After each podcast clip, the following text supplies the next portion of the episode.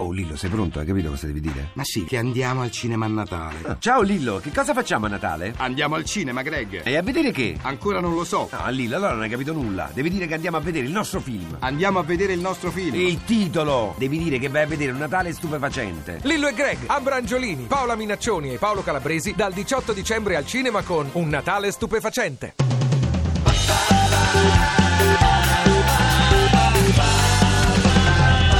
radio2pod.rai.it Ovunque sei, ovunque sei, ovunque sei, ovunque sei. Questa mattina mi sono svegliata e sono rimasta per qualche minuto al buio, dentro un silenzio come quando fuori fa freddo e nevica e nessuno alza la voce. È una delle cose che preferisco del fatto di svegliarsi presto. Ecco, magari non proprio così presto, ma insomma, prima che si svegli la maggior parte degli altri.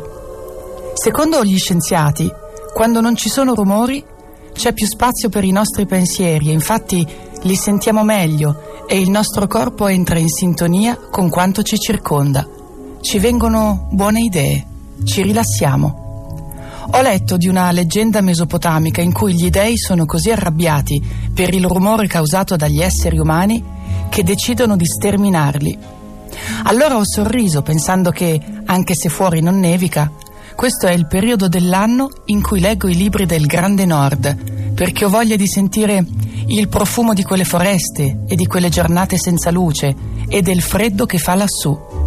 E perché sono libri che non fanno rumore. Per questo la Finlandia ha scelto di puntare sul silenzio che la caratterizza per attrarre più turisti, che sono i benvenuti, a patto che sappiano starsene un po' zitti. Ti piace Radio 2? Seguici su Twitter e Facebook.